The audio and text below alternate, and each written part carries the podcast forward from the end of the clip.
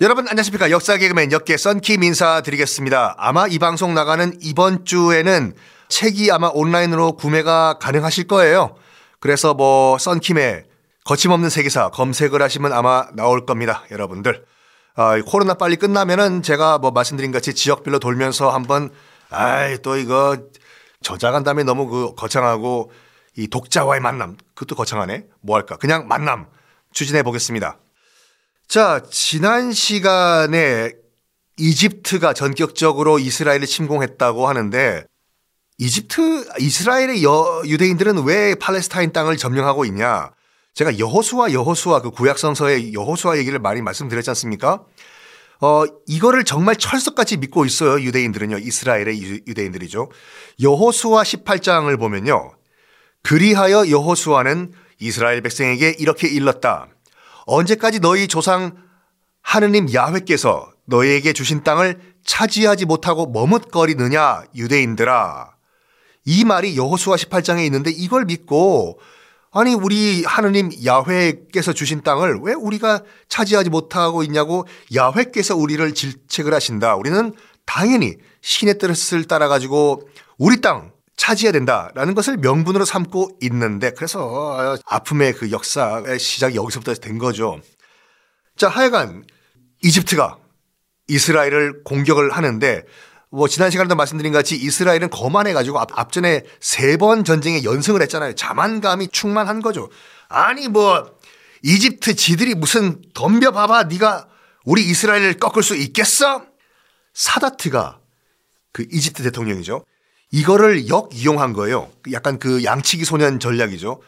우리가 이스라엘 공격한다! 몇 달 지나고 또 공격한다! 몇 달 지나고 공격한다! 그때마다 이제 이스라엘에서는 어디서 뻥이야! 이렇게 하다가 정말로 뒤통수를 맞은 거죠. 1973년 10월 6일 다시 한번 강조해드리지만 욤 키푸르 데이라고 해서 유대인들의 가장 큰 그 휴일이거든요. 속죄의 날. 다 쉬어요. 다 쉬어요. 그러니까 그날 뭐 단순 비교는 좀 그렇겠지만 우리 한국전쟁 같은 경우에도 6월 25일 일요일이었지 않습니까? 다 휴가 나가고 똑같은 그런 그 케이스였는데 유대인 병사들이 다 휴가를 간 상태였어요. 최전선에서 그렇죠. 이거를 허점 뒤통수를 치면서 이집트가 전격적으로 수에즈 운하를 건너면서 이스라엘을 침공을 합니다. 그래서 유대인들 최고의 휴일날 욤키푸르의 전쟁을 시작했다고 해서 이거는 뭐 욤키푸르 전쟁 여러 가지 표현이 있어요. 네 번째 중동 전쟁이라고 해서 제 4차 중동 전쟁 또 욤키푸르 날에 일어났다고 해서 욤키푸르 전쟁 또 10월 6일에 개전됐죠. 그래서 10월 전쟁 여러 가지가 있는데 중요한 포인트는 뭐냐면 앞전에 있었던 그 1967년도에 6일 전쟁 6일 만에 그냥 이집트가 박살이 나버렸잖아요. 이거에 대한 철저한 이집트의 보복 전쟁이었어요. 어. 어, 지대공 미사일을 딱 준비해 놨다가 이스라엘 전투기가 뜨자마자 다 이집트 지대공 미사일로 퓨퓨퓨퓨퓨퓨 쏴서 다 격추를 시켰다고 해죠. 그래서 10월 6일 개전 하루 만에 이스라엘 공군력의 10%가 괴멸되는데 이거 그 뭐 에이 10%면 별거 아니네. 90% 남아 있네. 하시는 분 계시죠? 이게요. 단 하루 만에 공군력의 10%가 괴멸된다는 건 엄청난 숫자인 게 이론상으로 열흘이면은 전 공군력이 박살난다는 뜻이거든요. 그래서 하루에 공군력 10%가 괴멸됐다는 것은 그거로 게임 끝이란 말이에요, 그냥. 이스라엘 점점 궁지에 몰립니다. 이때 지도 한번 보세요, 여러분들. 이스라엘이 있고 이스라엘 남쪽에 이제 이집트가 있죠? 뾰 북쪽. 북쪽엔 누가 있을까요? 어, 시리아가 있죠. 시리아도 아랍 국가죠. 샌드위치 전략을 펼치는데 이집트가 이스라엘을 공격하자마자 남쪽에서 북쪽에 있는 시리아도 이집트 기다려! 우리도 간다! 아랍 파이팅! 하면서 북쪽에서 이스라엘을 공격을 해 와요. 뒤통수를 진짜 친 거죠. 이스라엘에. 그러니까 이스라엘 같은 경우에는 지금 남쪽에서 기습 공격해오는 이집트를 막고 있는 상황이다 보니까 주력 병력들이 다 남쪽에 가 있을 거지 않습니까?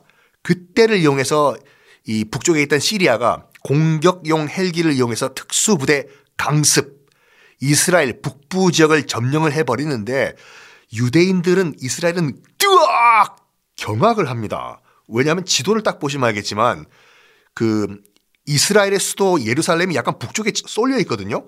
그래서 시리아가 이 이스라엘 북부를 점령했다는 것은 수도 예루살렘 코앞이 풍전등화라는 거예요.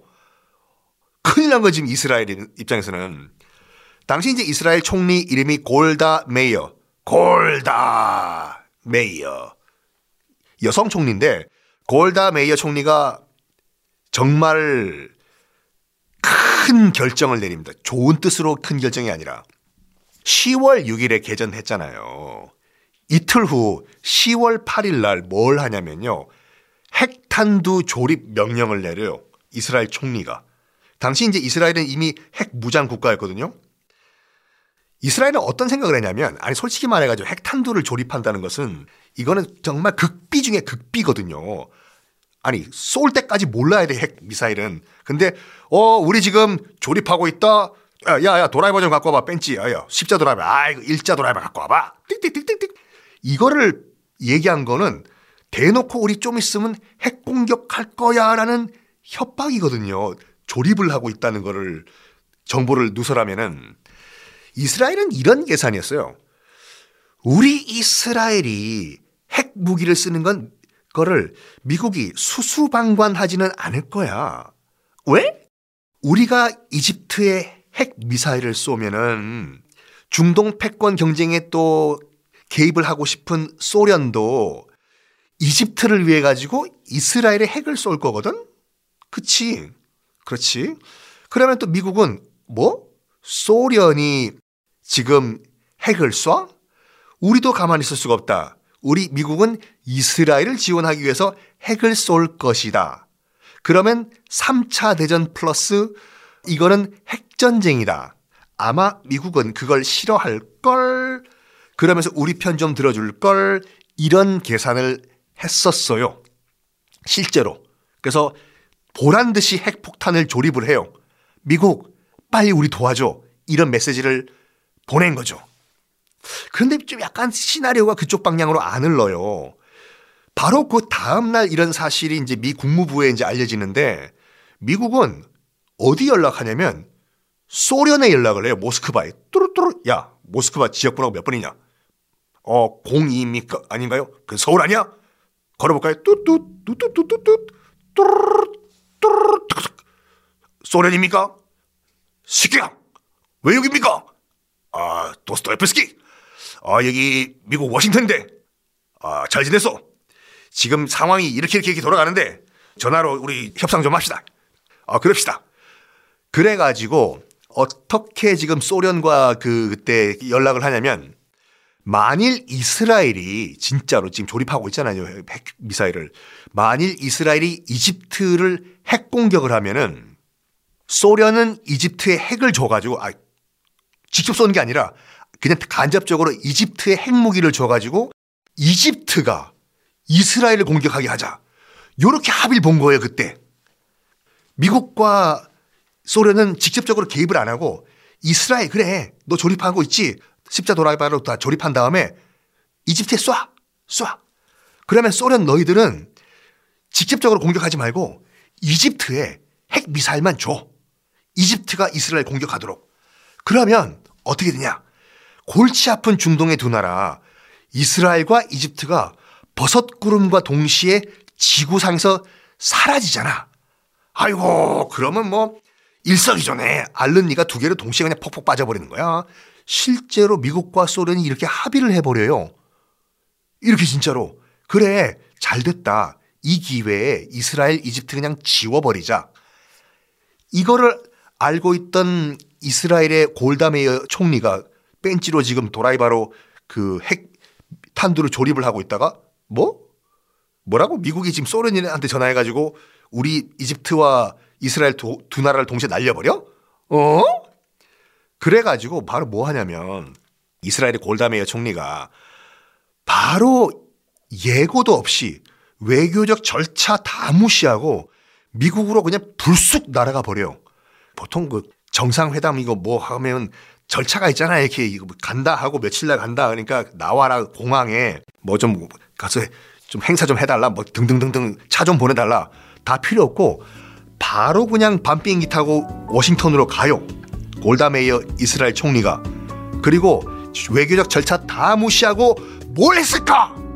큰 다음 시간에 공개하겠습니다.